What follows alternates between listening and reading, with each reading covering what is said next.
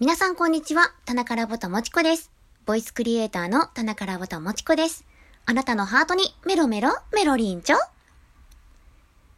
はい。本日はフリートークとなってございます。私がこれからやりたいなーって思うことをポツポツとお話ししていきますので、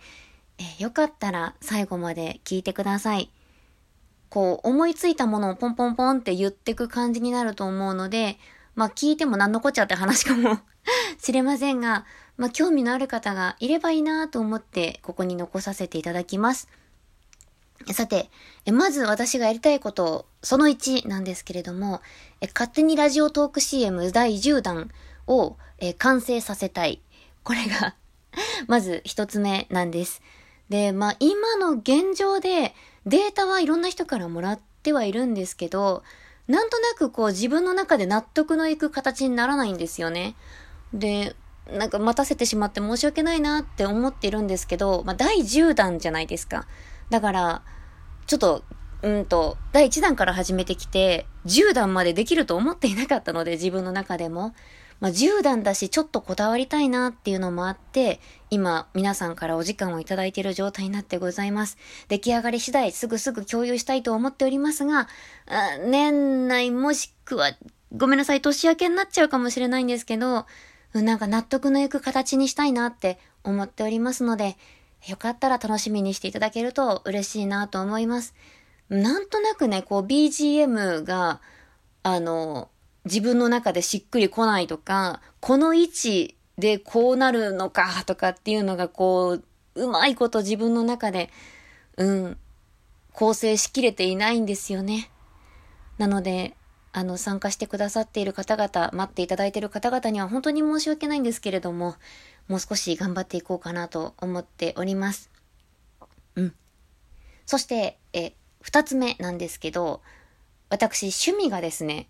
女子プロレスを鑑賞することなんですよね。で、女子プロレス大好きだよってこんだけ言っても、ラジオトークだと響く人がいないんですよ。で、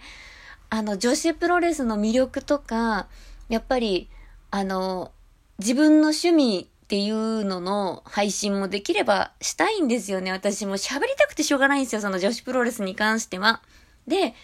でも、こう自分の興味のないことを、いかに、こう興味持ってもらうかってめちゃくちゃ難しくないですか？そこで、私最近見たものなんですけど、皆さんね、アメトークってご存知だと思うんですけど、そこで新日本プロレス大好き芸人っていうのがあったんですよ。そこのね、有田さんの喋り方がもうめちゃくちゃやっぱすげえなって思っちゃって、私、新日本プロレスというか、まあ男性のプロレスってあんまり得意ではないんですよ。なんていうの。私が見たいのは、この、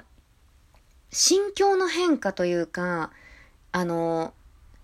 ドラマそこにある技とかよりもドラマが見たいんですよね。こう、人としての生き方みたいなのがすごくかっこいいなって、プロレスラーの方に思うことってすごくいっぱいあって、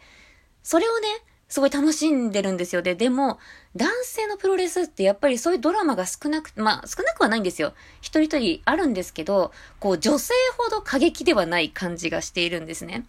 で、それよりも技の多さとか強さっていうのがすごく目立ってくるんじゃないかなって思うんですけど、そのね、女子プロの良さを伝えたいって思ってるのには、この有田さんの新日本プロレスの説明っていうのが、ものすごくしっくりきたんですよね。